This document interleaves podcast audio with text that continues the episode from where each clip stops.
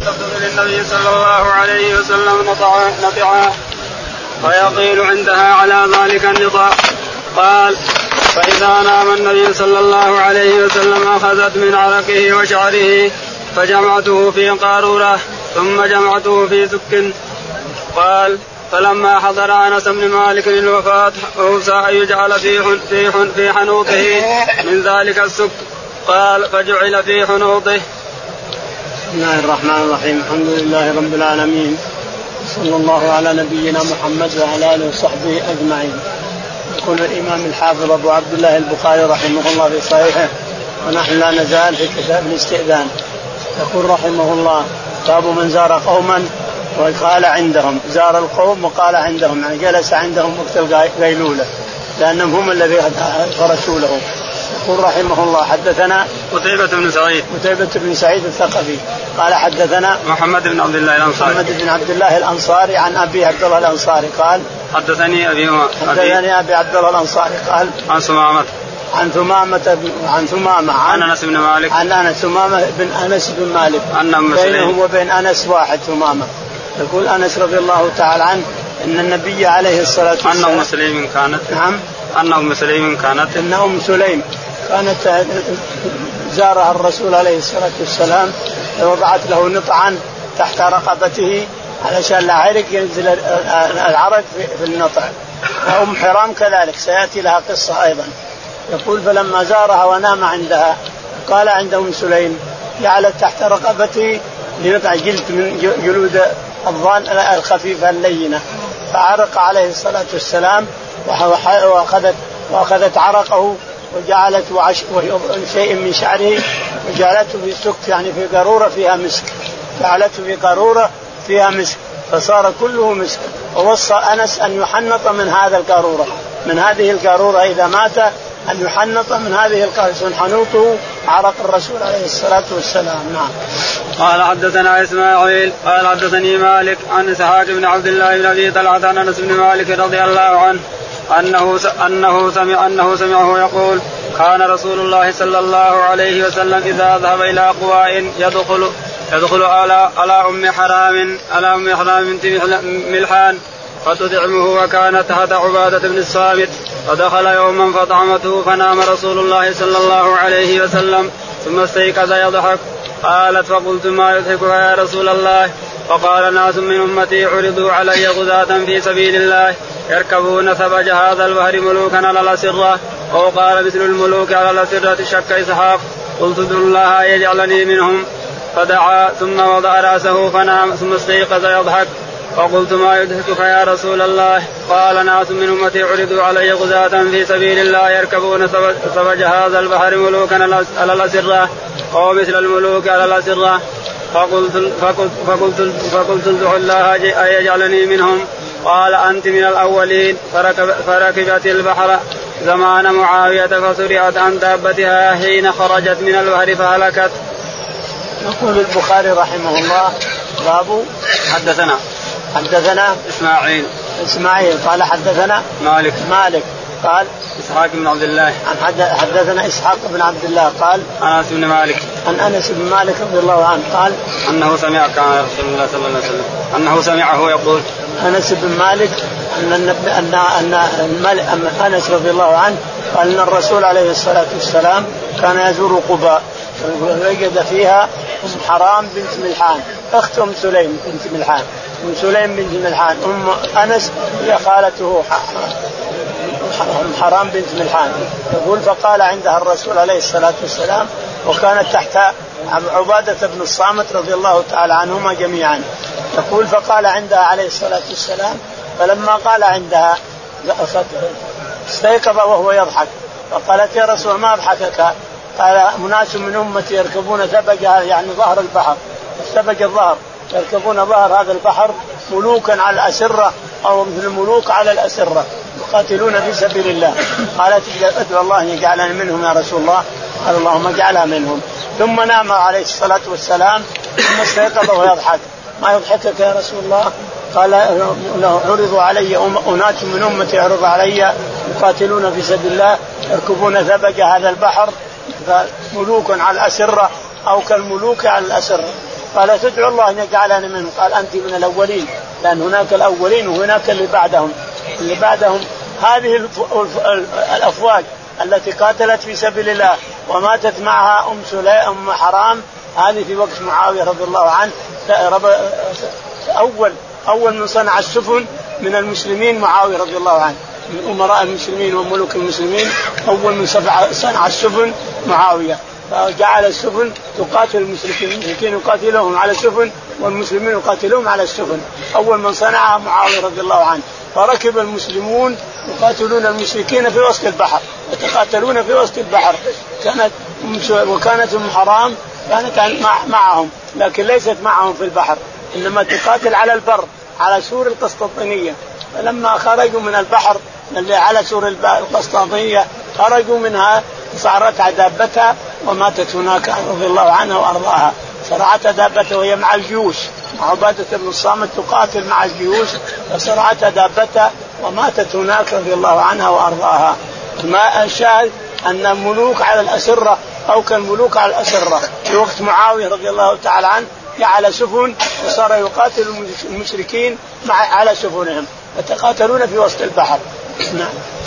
باب الجلوس كيفما تيسر حدثنا حدثنا علي بن عبد الله حدثنا سفيان عن الزهري عن عطاء بن يزيد الليثي عن أبي سعيد الخدري رضي الله عنه قال نهى النبي صلى الله عليه وسلم عن لبستين وعن بيعتين اشتمال السماء والاحتباء في ثوب واحد ليس على فرج الإنسان منه شيء والملامسة والمنابذة تابعه معمر ومحمد بن أبي حفصة وعبد الله بن بديل عن الزهري. يقول البخاري رحمه الله باب باب الجلوس كيفما تيسر. الجلوس حيث كيفما تيسر.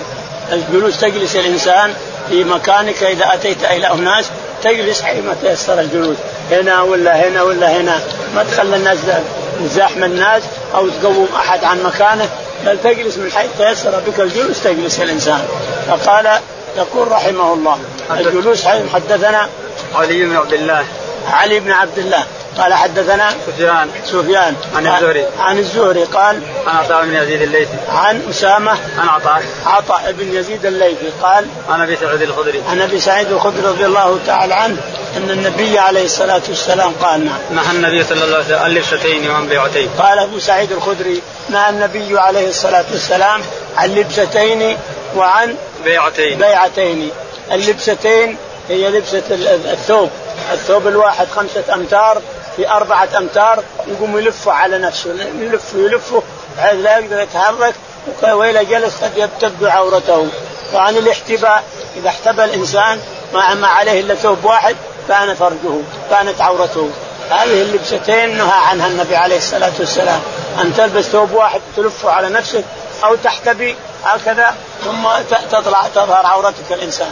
هذه الجلستين أو اللبستين منهي عنها. وعن بيعتين. الملامسة والمنابذة. يقول أي ثوب تلمسه فهو لك بكذا. أو أي ثوب تطرحه علي تنبذه إلي فهو لك بكذا. هذا البيع مجهول حرام من أوله. باطل من أوله. البيعتين واللمستين نعم. باب من ناجى بين يدي الناس ومن لم يخبر بسر صاحبه فإذا مات أخبر به.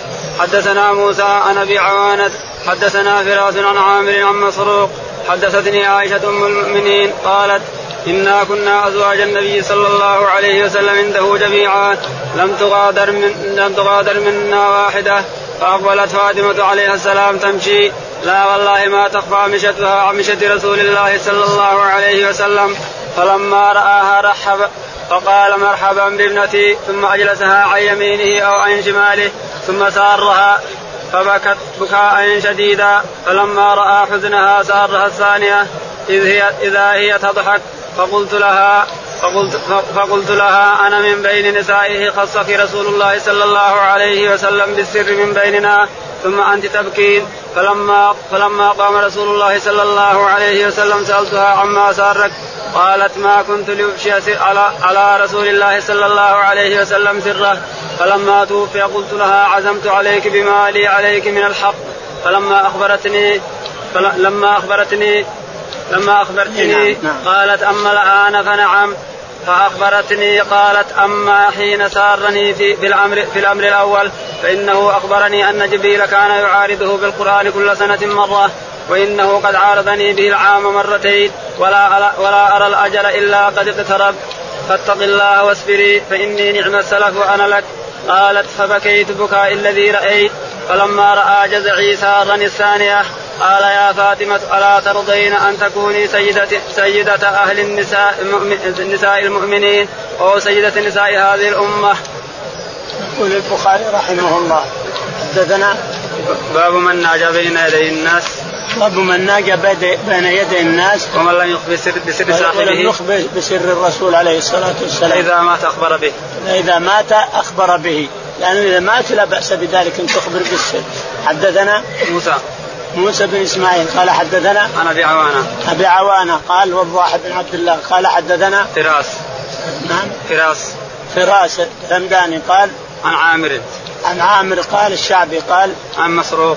عن مسروق الأجدع قال حدثتني عائشة أم المؤمنين. حدثتني عائشة أم المؤمنين تقول كنا جلوسا عند النبي عليه الصلاة والسلام نساء التسع لم يغب منا أحد. النساء التسع كلهن جلوس عند النبي عليه الصلاة والسلام. يقول فأقبلت فاطمة لا والله ما ما تفارق مشيتها مشية أبيها. مشية الرسول عليه الصلاة والسلام. مشيتها كمشية أبيها الرسول عليه الصلاة والسلام؟ يقول حتى وصلت إلينا. ثم جلست عن يمين الرسول عليه الصلاة والسلام أو قالت عن يساره. ثم بعدما جلست سارها حكى بإذنها فبكت بكاء شديدا. ثم لما انتهت ورأى جزعها سارها أيضا مرة ثانية فضحكت. فقلت ما بكى. قريب من من ضحك بكى حزنا قريبا من فرح. ما قال لك؟ قالت ما كنت أفشي سر الرسول عليه الصلاة والسلام. تقول عائشة رضي الله تعالى عنها فلما توفي الرسول عليه الصلاة والسلام قلت لها من حقي عليك أن تخبريني بما أخبر بك الرسول؟ قالت أما الآن. فنعم لأنه مات عليه الصلاة والسلام. والآن لا بأس من إفشاء سره.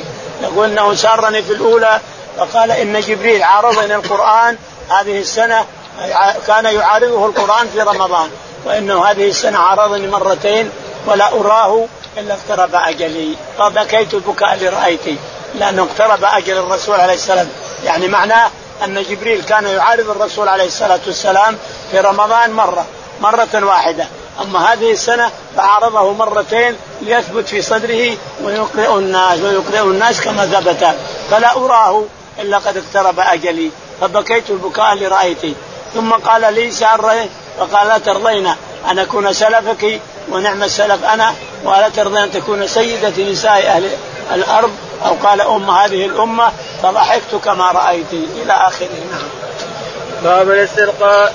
قال رحمه الله حدثنا علي بن عبد الله حدثنا سفيان حدثنا الزهري قال أخبرني عباد بن تميم عن عمه قال رأيت رسول الله صلى الله عليه وسلم في المسجد مستلقيا وادعا احدى رجليه على الأخرى. يقول البخاري رحمه الله باب الاستلقاء على ظهرك يا الانسان ورفع الرجل على الرجل على رجل في المسجد أيضا في المسجد جائز حتى في المسجد إذا أمن من كشف العورة فإنك تستلقي على ظهرك في المسجد وتجعل رجل على رجل لا بأس به. ترفع رجلك على رجلك لا بأس بذلك. إذا امن كشف العورة. يقول رحمه الله حدثنا علي بن عبد الله. علي بن عبد الله المديني قال حدثنا يحيى بن سعيد القطان سفيان. قال حدثنا سفيان. قال حدثنا الزهري. الزهري. قال حدثنا عباد بن تميم. قال عباد بن تميم المازني. عن عمه. عن عمه يحيى بن تميم المازني. قال رأيت رسول الله صلى الله عليه وسلم في المسجد. قال رأيت الرسول عليه الصلاة والسلام مستلقيا في المسجد واضع رافع الرجل على رجل. مستلقيا في المسجد ورافع رافع الرجل على رجل. معنى هذا أنه جائز أن يستلقي الإنسان في المسجد أو غير المسجد. يعني إذا أردت أن تضع رجلك على رجل جائز في هذا إذا أمن كشف العورة. إذا أمن كشف العورة جاز لك أن تفعل في نفسك ما تشاء الإنسان. المهم بس لا تنكشف العورة نعم. باب لا تناجى اثنان دون الثالث. وقوله تعالى يا أيها الذين آمنوا إذا إذا تناجيتم فلا تتناجوا بالإثم والعدوان ومعصية الرسول وتناجوا بالبر والتقوى. إلى قوله وعلى الله فليتوكل المؤمنون. وقوله يا أيها الذين آمنوا إذا ناجيتم الرسول فقدموا بين يدي نجواكم صدقة. ذلك خير لكم وأظهر. فإن لم تجدوا فإن الله غفور رحيم. إلى قوله والله خبير بما تعملون. يقول البخاري رحمه الله باب تفسير قوله تعالى نعم. لا تناج باب لا يتناجى باب لا يتناجى اثنان دون الثالث. إذا كانوا ثلاثة جلوس سواء فلا يجوز الاثنين أن يتناجوا دون الثالث لأنه يحزنه هذا. يحزنه والمسلم ممنوع أن تحزن أخيك الإنسان أو تكرهه شيء لا تناجى اثنان. أما تناجوا كلكم الثلاثة وإلا ما, ما لا يحل اثنين أن يتكلما والثالث ما يسمع. يعني يسرون باثنين لأن هذا يحزن المسلم وحزن المسلم ممنوع. أن تحزن أخيك المسلم ممنوع. يقول يا أيها الذين آمنوا يا أيها الذين آمنوا نعم. إذا تناجيتم فلا تتناجوا بالإثم والعدوان ومعصية الرسول. لا تتناجوا بالإثم والعدوان ومعصية الرسول. وتناجوا بالبر والتقوى. البر اللي هو الخير. والتقوى تقوى رب العالمين تعالى وتقدس. هذا اللي مأمور به. التناجي إذا كان بالبر يعني بشيء فيه بر ونفع للمسلمين أو نفع لك أنت بنفسك من تلقاء رب العالمين فهو خير. بر والتقوى. واتقوا الله لعلكم تفلحون. ترحمون. نعم.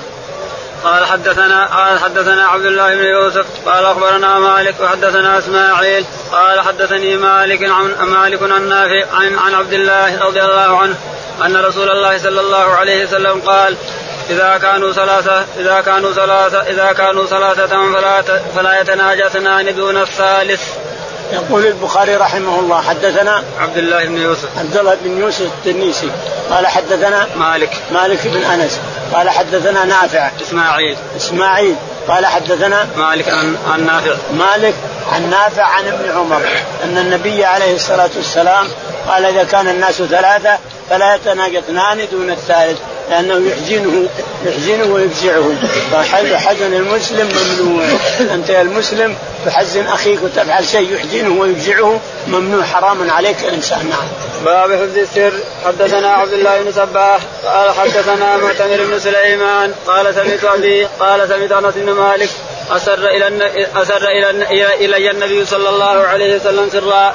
فما أخبرت به أحدا بعده ولقد سألتني أم سليم فما اخبر فما أخبرته به فما أخبرتها به. يقول البخاري رحمه الله باب حفظ السر ولا يخبر به أحدا. يعني إذا كان سرا حدثك أخوك المسلم شيئا من السر فلا تحدث به. إذا ما سمح لك أن تحدث فلا تحدث به. وإذا سمح فلا مانع.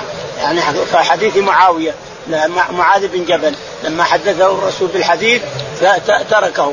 ما تكلم به ولا أخبر به أحد حتى مات الرسول عليه الصلاة والسلام. فالشاهد انه هذا إذا أسر الإنسان إلى أخيه المسلم فلا يجوز له أن يفشي سره لأنه ما أمرك أن تفشي ولأنه أسرك واختارك من بين المسلمين في سره فأعطاك سره فلا تفشي سره. حرام عليك أن تفشي سر أخيك. يقول حدثنا عبد الله بن صباح حدثنا عبد الله بن الصباح قال حدثنا معتمر بن سليمان. معتمر بن سليمان. قال سمعت أبي. عن أبيه طرخان سليمان طرخان. قال, قال سمعت أنس بن مالك. قال سألت أنس بن مالك عن أسر أسر إلي النبي صلى الله عليه وسلم يقول أنس بن مالك يقول أسر إلي النبي عليه الصلاة والسلام حديثا فقالت أم سليم أخبرني به فلم أخبرها به لأنه سر بيني وبين الرسول. كيف أخبر به؟ حتى أمي ما أخبرها. سر بيني وبين الرسول. أخبر به حتى أمي ما أخبرها ولا أخبر أحد إطلاقا. يقول إنه ما أخبر به حتى مات. هذا السر مات مع أنس ما أخبر به حتى مات أنس بن مالك. نعم. باب إذا كانوا أكثر من ثلاثة فلا بأس بالمسارة والمناجاة. حدثنا قال حدثنا عثمان قال حدثنا جرير عن منصور عن أبي وائل عن عبد الله رضي الله عنه قال النبي صلى الله عليه وسلم إذا كنتم ثلاثة فلا يتناجى رجلان دون الآخر حتى تختلطوا بالناس أجل أي أجل أي حزنة. يقول البخاري رحمه الله باب إذا كانوا أكثر من ثلاثة يعني أربعة فلا بأس بالمناجاة. كل اثنين يتناجون لحالهم هذول يتناجون الحال وهذول الحال. ما حد يحزن ولا حد يجزع ولا شيء. أما الثلاثة فإذا تناجى اثنان بقي واحد يجزع. لكن إذا كون اثنين هذا يتناجى مع اخيه وهذا يتناجى مع اخيه ما في جزاء. ولهذا ترجم البخاري لها. باب التنا باب إذا كانوا أكثر من ثلاثة جاز التناجي حينئذ أما ثلاثة فممنوع. يقول حدثنا عثمان. عثمان قال حدثنا جرير. جرير قال عن منصور. عن منصور. عن أبي وائل. عن أبي وائل. عن عبد الله عن عبد الله بن مسعود رضي الله عنه. قال النبي صلى الله عليه وسلم إذا كنتم ثلاثة فلا أن النبي عليه الصلاة والسلام نهى أن يتناجى اثنان دون الثالث إذا كانوا ثلاثة. يتناجى اثنان دون الثالث إذا كانوا ثلاثة لا يجوز. أما إذا كانوا أربعة فلا بأس بذلك. نعم. حتى تختلطوا بالناس أجل أن يحزنه. لأنه يحزنه. إذا كانوا ثلاثة يتكلم اثنين وواحد من عندهم ما يسرون دونه يجزع ويحزن ولا يجوز هذا. هذا ممنوع للمسلم على المسلم نعم. حدثنا عبدان عن أبي حمزة عن العامش عن شقيق عن عبد الله قال قسم النبي صلى الله عليه وسلم يوما قسمه فقال رجل من الأنصار إن هذه لقسمة ما أريد بها وجه الله. قلت أما والله لآتين لآتين النبي صلى الله عليه وسلم فأتيته وهو في ملأ فساررته فغضب حتى احمر وجهه. ثم قال رحمة الله على موسى أوذي بأكثر من هذا فصبر. يقول البخاري رحمه الله حدثنا حدثنا عبدان. حدثنا عبدان عبد الله بن جبله قال حدثنا عن أبي حمزة. أبي حمزة عبد الله بن عمرو قال عن الأعمش. عن الأعمش سليمان قال شقيق. عن شقيق بن سل... عن شقيق بن وائل شقيق بن سلمة أبو وائل قال عن عبد الله. عن عبد الله بن مسعود رضي الله تعالى عنه أن النبي عليه الصلاة والسلام قال نعم. قسم النبي صلى الله عليه وسلم يوما قسمة. فقال رجل يقول عبد الله بن مسعود إن النبي عليه الصلاة والسلام قسم يوما قسمة. فقال رجل أشك انه من الأنصار ليس من الأنصار لأن الأنصار مؤمنين بالرسول عليه الصلاة والسلام وبما جاء به وبما يفعل. الأنصار لا يمكن أن يقول واحد منهم يعترض على الرسول عليه لكن هذا دخيل منافق. يمكن من الأنصار لكنه منافق. دخيل على الأنصار أو أنه من الأنصار لكنه منافق. يظهر السر ويكتم الشر نعوذ بالله. فقال رجل منهم قسم الرسول, قسمه فقال ما أريد بها وجه الله. فقلت فقال عبد الله بن مسعود لأخبرن الرسول عليه الصلاة والسلام. يقول فجئت فساررته بين الناس. فقال رحم الله أخي موسى اوذي بأكثر من هذا فصبر. اوذي موسى بأكثر من هذا فصبر. يعني معناها أنه سيصبر عليه الصلاة والسلام ويعفو ويتجاوز لأن موسى صبر والأنبياء لهم الصبر على أمتهم. الأنبياء أمرهم الله بالصبر على ما آتيهم من أم أم من أممهم. فالأمة قد تؤذي تؤذي نبيها وقد تؤذي وقد تعمل أشياء مع نبيها. لكن اصبر والصبر هو شيمة الأنبياء عليهم الصلاة والسلام. نعم. باب طول النجوى وإذ هم نجوى مصدر من ناجيت فوصفهم, فوصفهم بها والمعنى يتناجون. حدث قال رحمه الله حدثنا محمد بن بشار حدثنا محمد بن جعفر حدثنا شعبة عن عبد العزيز عن أنس رضي الله عنه قال أقيمت الصلاة ورجل يناجي رسول, رسول الله صلى الله عليه وسلم فما زال يناجي حتى نام أصحابه ثم قام فصلى. يقول البخاري رحمه الله باب طول النجوى. إذا كنت تناجي أخيك فلا تطول قد يأذي الناس. إذا كان يؤذي الناس فلا تطول لأن الرسول له خصوصية. الرسول عليه الصلاة والسلام إذا مسكه أحد لا يمكن أن يفلت يده من الإنسان حتى هو إذا مسكه أحد ما يمكن يمسك يخلي يده أو يفلت حتى أنت اللي تفلته الصحابي هو اللي يفلت يده من الرسول. وإذا ناجاه أحد لا يمكن يلتفت عنه حتى ينتهي المناجي. يقول البخاري رحمه الله. حدثنا محمد بن بشار. محمد بن بشار بن دار. قال حدثنا محمد بن جعفر. أحمد بن جعفر. قال حدثنا شعبة. شعبة. محمد بن جعفر مو أحمد. محمد بن جعفر اللي هو يسمى غندر قال حدثنا شعبة قال حدثنا عبد عبد العزيز. عن عبد العزيز. عن عبد العزيز نعم. قال عن أنس بن مالك. عن أنس بن مالك رضي الله عنه. قال أقيمت الصلاة ورجل يناجي رسول الله صلى الله عليه وسلم. يقول أقيمت الصلاة ورجل يناجي الرسول عليه الصلاة والسلام ماسك يده هنا يتكلم معه يتكلم معه يتكلم معه والناس اخذين صفوفهم وجالسين ينتظرون إقامة الصلاة ولكن ناموا. أبطأ عليه الصلاة والسلام لأنه ما يمكن أن يفلت يده من أحد حتى هو اللي يفلته. ولا يمكن أن يذهب عن الإنسان إذا كان يناجيه حتى ينتهي الشخص من نجواه يقول حتى نام الناس وهو يناجي هذا الرجل يناجيه. الشاهد ان طول النجوى مع الرسول عليه الصلاة والسلام حصلت. لكن نحن هنا اليوم هل يجوز أن نمسك واحد ونناجيه واطول لا تقول لا هذه من خصائص الرسول عليه الصلاة والسلام لأنه 500 خصيصة. للرسول عليه الصلاة والسلام 500 خصيصة اختص اختصه الله بها لا يمكن أن يقلده بها. فلا يجوز أن أمسك إنسان وأقعد أتكلم معه وأتكلم والناس ياخذون صفوف ويصلون نركب نصلي مع المسلمين أحسن لنا ولا نقتدي بخصوصية الرسول. لأن هذه خاصة للرسول فقط وللنجوى وترك الناس ينامون وهم يصلون. هذه خاصة بالرسول عليه الصلاة والسلام. نعم. باب لا تترك النار في البيت عند النوم. قال حدثنا أبو نعيم حدثنا ابن عيينة عن الزهري عن سالم عن أبيه عن النبي صلى الله عليه وسلم. قال لا تتركوا النار في بيوتكم حين حين تنامون. يقول البخاري رحمه الله باب لا تترك النار في البيت لا تترك النار في البيت لأن الفأرة الفاسقة تأخذ الفتيلة وتشعل نعوذ بالله بالبيت. والسبب أن بيتا على عهد الرسول عليه الصلاة والسلام احترق فنهى عن النار أن تبقى في البيت. وكان كانوا ما عندهم كبريت ولا عندهم ضوء ولا عندهم كهرب ولا عندهم شيء. يجيبون ودك يطبخون يذوبون شحم. هذا الشحم هذا يصير ودك. ثم يجيبون خرقة طويلة ثم يغطسونها بالودك حتى تروى. من الودك ثم يطلعون رأسها ثم يولعون الرأس. ما دام الماعون هذا مليان الودك فالفتيلة ماشية. تنور عليه على هذا تنور على البيت وتنور عليه لكن انتبه للفويسقة الفارة فإنها تمسك الفتيلة من فوق إن تجر النار حتى تحط على الفراش وعلى الفرش وعلى السنجات وعلى الاشياء الأشياء المشتعلة فيشتعل البيت نعوذ بالله. فلهذا نهى الرسول عليه الصلاة والسلام أن تترك النار إذا نمتم الإنسان. ما دمتم موجودين عندها فلا بأس. لكن إذا نمتوا تجي الفارة وتأخذ الفتيله الخرقة هذه اللي فيها النار ثم تشعل البيت كله. الشاهد إن النبي عليه الصلاة والسلام نهى عن ترك النار في البيت. لا تتركوا النار في بيوتكم حين تنامون. لا تتركوا النار حين تنامون. هذا الحديث هل يصدق حتى على الكهرب اليوم؟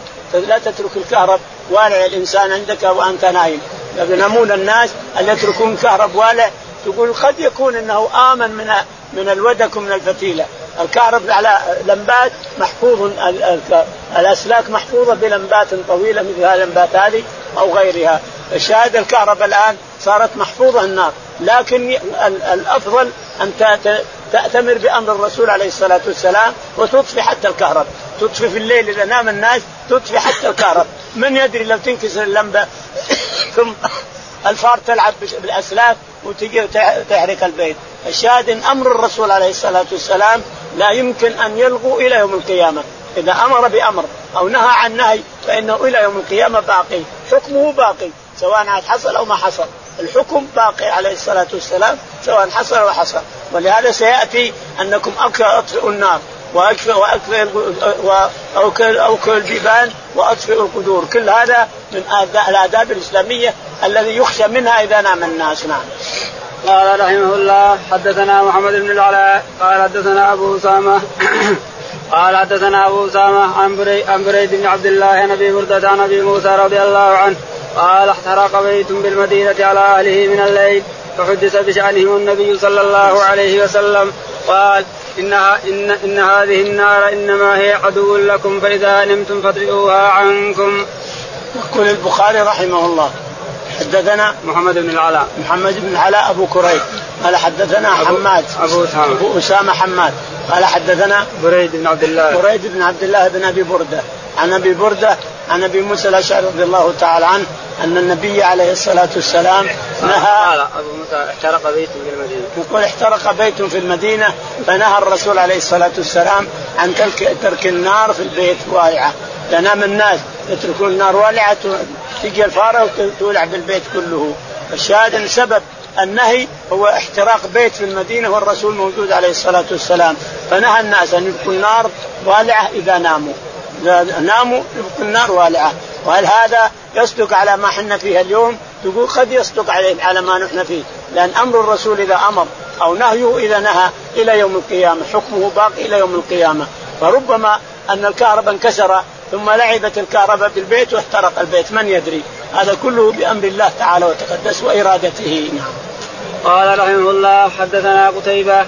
قال حدثنا حماد عن كثير عن عطاء عن جابر عن جابر بن عبد الله رضي الله عنهما. قال قال رسول الله صلى الله عليه وسلم خمروا الآنية وأجيبوا الأبواب واطفئوا المصابيح فإن الفويسقة ربما جرت الفتيلة فأحرقت أهل البيت. يقول البخاري رحمه الله حدثنا قتيبة. قتيبة بن سعيد قال حدثنا حماد. حماد قال حدثنا عن كثير. عن كثير بن العبد قال عن عطاء. عن عطاء قال عن جابر بن عبد الله. عن عطاء بن أبي رباح عن جابر رضي الله تعالى عنه أن النبي عليه الصلاة والسلام قال خمروا الآنية. خمروا الآن يعني حط عليها شيء. الآن إذا صار فيها ماء أو ما فيها أو شيء طعام أو شيء حط عليها حاجة ولو تعرض عود. ولو عود تعرض عليها فإن الشيطان لا يشيل. العود هذا ما يشيله إبليس ما, ما يقدر يشيله. إبليس واكفوا واكفوا الأبواب واكفوا الأبواب. نعم وأجيب الأبواب. البيبان اكفؤوها وأغلقوها علشان فإنه لا يفتح بابا مغلق ولا يشيل مغطى. لا يكشف الزدر إذا صار مغطى أو الآن إذا كانت مغطاة ولا يفتح الباب الشيطان. اكفئ الباب واغلقه ما يفتح إبليس ما يقدر يفتحه. ومع هذا قل بسم الله الرحمن الرحيم. أفضل. إذا كفيت الباب بسم الله الرحمن الرحيم. إذا وضعت شيء على القدر أو على العنى قل بسم الله الرحمن الرحيم. وإذا أطفيت النار قل بسم الله الرحمن الرحيم. خلاص. يمنعك هذا الاسم. يمنع الشياطين من أن يضروك. نعم. وأطفئ المصابيح. واطفئوا المصابيح هي الكهرباء. الكهرباء اليوم مصابيحنا اليوم كهرباء كما تطلبوها لربنا تعالى وتقدس. ان بسط علينا النعم من كل جهة. نعم. واردة علينا من كل جهة. فيجب على المسلمين يشكروا ربهم تعالى وتقدس ويثنوا عليه. سبحانه وبحمده. الجود والكرم. والعطاء والمنة فإنه من علينا بجميع النعم. فنشكره تعالى ونثني عليه وإن كنا لا نستطيع أن نشكره كما هو أهله. لكن على حسب ما نقدر. حسب ما نقدر نحن نشكر ربنا على حسب استطاعتنا. نعم. باب إغلاق الأبواب بالليل. قال اللهم اهدنا فيمن هديت وعافنا فيمن عافيت تولنا فيمن توليت. اللهم توفنا مسلمين والحقنا بالصالحين.